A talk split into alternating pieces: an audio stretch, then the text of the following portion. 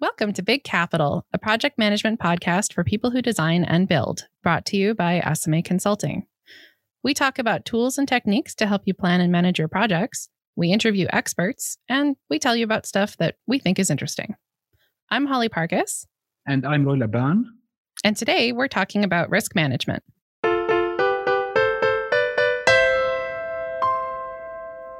Today, for our inaugural episode of Big Capital, I will be talking about risk management with Holly Parkes, my co host. Holly is a senior consultant and portfolio manager with SMA and is a seasoned risk management specialist with many years of experience. I'm looking forward to hearing from Holly about the basics of risk. What is a risk? How do we manage risk? And what is involved in analyzing, mitigating, allocating, and tracking risk? Holly, thank you for being our first guest on this inaugural episode of Big Capital. I would like to start off by asking you to tell the listeners a bit about yourself and your experience with risk management. Thanks, Roy. Well, so as you say, um, I've been doing uh, risk for quite some time now um, on uh, mostly large capital projects um, and ranging in size from, oh, the millions up to multi billion dollar uh, mega projects. Um, SMA specializes in risk management, and uh, we do a lot of it. Uh, and I've had uh, the opportunity to be involved in um, doing risk from all you know all levels of uh, um, project lifecycle, from beginning, uh, sort of strategic level, all the way through um, to the end, and even into asset management. Um, so there's a uh, I guess a, a, wealth of experience to draw from, and maybe some war stories. So, diving right into that, what are the basics of risk analysis and management? So, the basics, we, we kind of divided into uh, four groups um, of tasks, and it's really a cycle. Um, if you're doing risk well, you're doing it pretty much continually. Um, you start out with identification, which is identifying uh, any sources of uncertainty um, that might potentially have a negative impact on your project. Um, that's the general definition of a risk, something that involves uh, an uncertain, either an uncertain event um, or uncertainty about what might happen. Um, and uh, in general, what might happen is bad if you're talking about risk. So um, once you have those identified, uh, then you move into attempting to understand which of those are going to be a problem. Um, so how bad, uh, how what could happen, how likely is it uh, in the analysis stage. That's about focusing attention um, on the areas that are important and carrying forward with um, doing something about it, which is the next stage, mitigation. Um, that's when you're actually doing your risk management. You're checking in on people and making sure that things are happening. Um, you're following up on uh, various you know aspects of the project uh, tracking those risks um, that you've identified and uh, monitoring, fourth stage, um, what is going on. So, all of this is a sort of a continual process. You're continually looking for new risks that are rising, for things that are changing with your existing risks. Um, are they uh, reducing in in uh, severity? Are they increasing in severity? Um, and uh, you know, what are you doing about them? Are you doing the right things? Should you be doing something different? Is it working? It's a quite quite an involved process, but it's a really integral part of project management. So, with that involved process, how do we tell which risks are important and how do we reduce or respond to such risks? Uh, telling which risks are important, um, traditionally, anyway, uh, involves both an assessment of likelihood. So, what's the probability of this event actually happening, um, and an assessment of what the effect could be. Um, and they go hand in hand because you could have an event that could be really, really severe, uh, say a meteor hitting your project site. Um, and while that's extremely, uh, it would be extremely high impact if it does happen, the likelihood is really low. There's other things that are much more likely to occur. Um, and those uh, are um, potentially, hopefully, anyway, um, lower impact. Um, and it's the balance between those two that tells you which are the ones you want to pay the most attention to. That also ties into your risk tolerance as an organization and um, what levels of risk you're willing to take on, what you think as an organization or you know is important. Um, if you're a multi-billion dollar organization, you might be able to absorb uh, more risk. It might be worth it for you to take on more risk than if you're a very small organization um, and your level of risk tolerance will be kind of calibrated accordingly. Um, and that will tell you, that will help you identify uh, which of the risks you have are very important as opposed to only somewhat important. Um, but it's uh, it, it's something that you have to do. Um, you have to spend time on thinking about what the effects really could be, maybe doing some modeling, uh, getting into the the details of your risks to be able to identify what is really important. When you start talking about a risk, sometimes you find that it's not actually going to be a problem. So, some of the ways of dealing with risk, as you mentioned, include mitigation and transfer of risk. What, in your opinion, makes a good risk mitigation? And how do you identify those mitigations, track them, and update them over time? Great question. So, with mitigating risk, what you're generally trying to do is either to reduce the likelihood of a risk occurring um, or to reduce the impact of the risk if it does occur. Uh, transfer is kind of a special case there. Um, it's uh, you're giving the risk to somebody else uh, to deal with, and you're only going to do that generally if they're going to be better at dealing with it than you are. Um, the reason for that is that transfer of risk isn't free usually. Uh, you you know you can write it into your contract that this risk is somebody else's responsibility, but if they're reading that contract, uh, they're going to charge you for it um, which might still be a good idea if they're much better at handling a risk. Then uh, they're they're closer to it.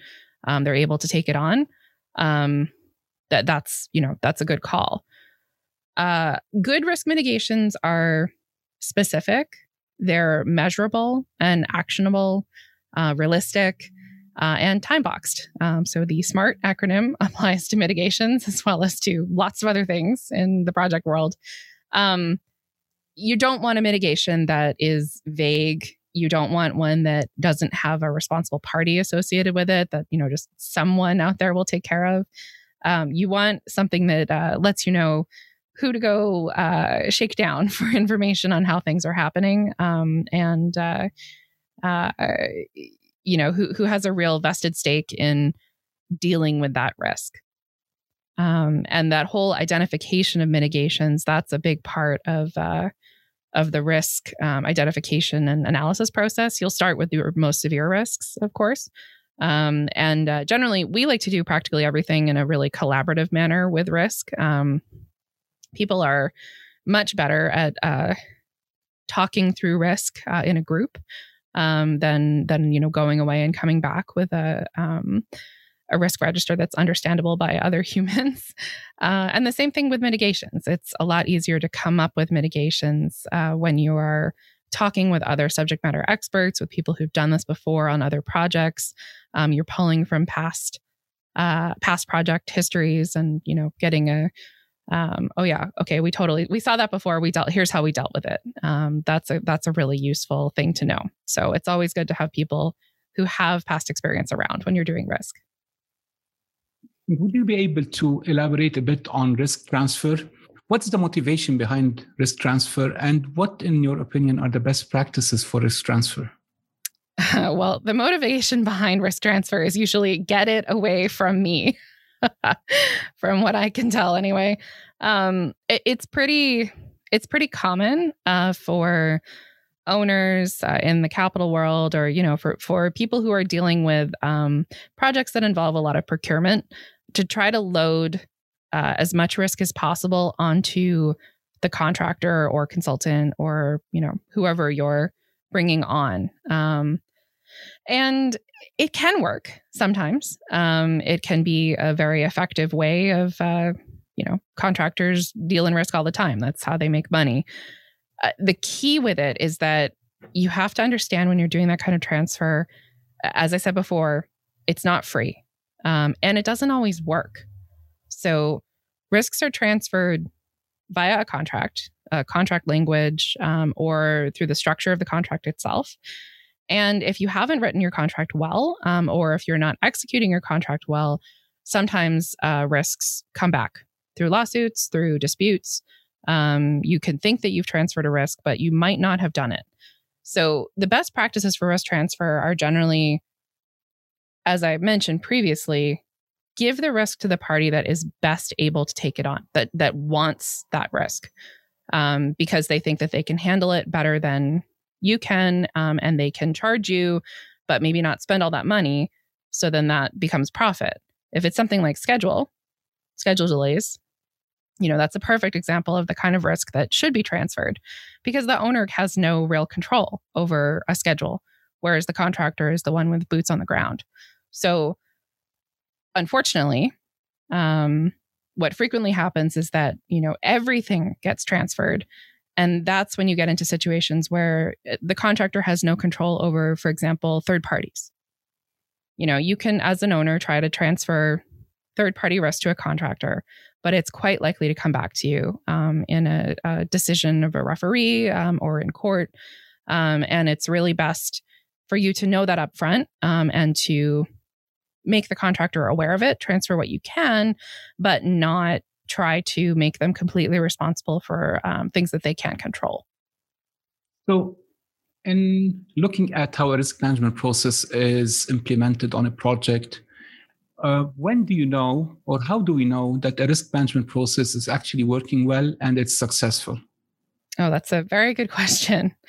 Um, you know, the proof of the pudding is in the eating, is generally what they say. Uh, you'll know if your risk management process is working um, if when things happen, they were in your register and you've had a plan in place, um, or you've at least talked about having a plan in place for what those risks um, might have been. I'm not going to say that you'll always see your risk profile go down over time. I mean, that's controlled by lots of other things aside from how good your risk management process is. Um, surprises happen they happen on every project. Um, some of them are more surprising than others. Uh, there's no way around it. You know, I don't know anybody who's executed a project that went exactly the way that they thought it was going to uh, by the time they were done building it. Um, but if you have done risk well, your uh, nothing is really a total surprise. There, you know, there's um, there's a bucket for it somewhere and you've had at least some conversations initially. You've put some contingency plans in place. You have adequate contingency to finish your project um, unless something really dire happens.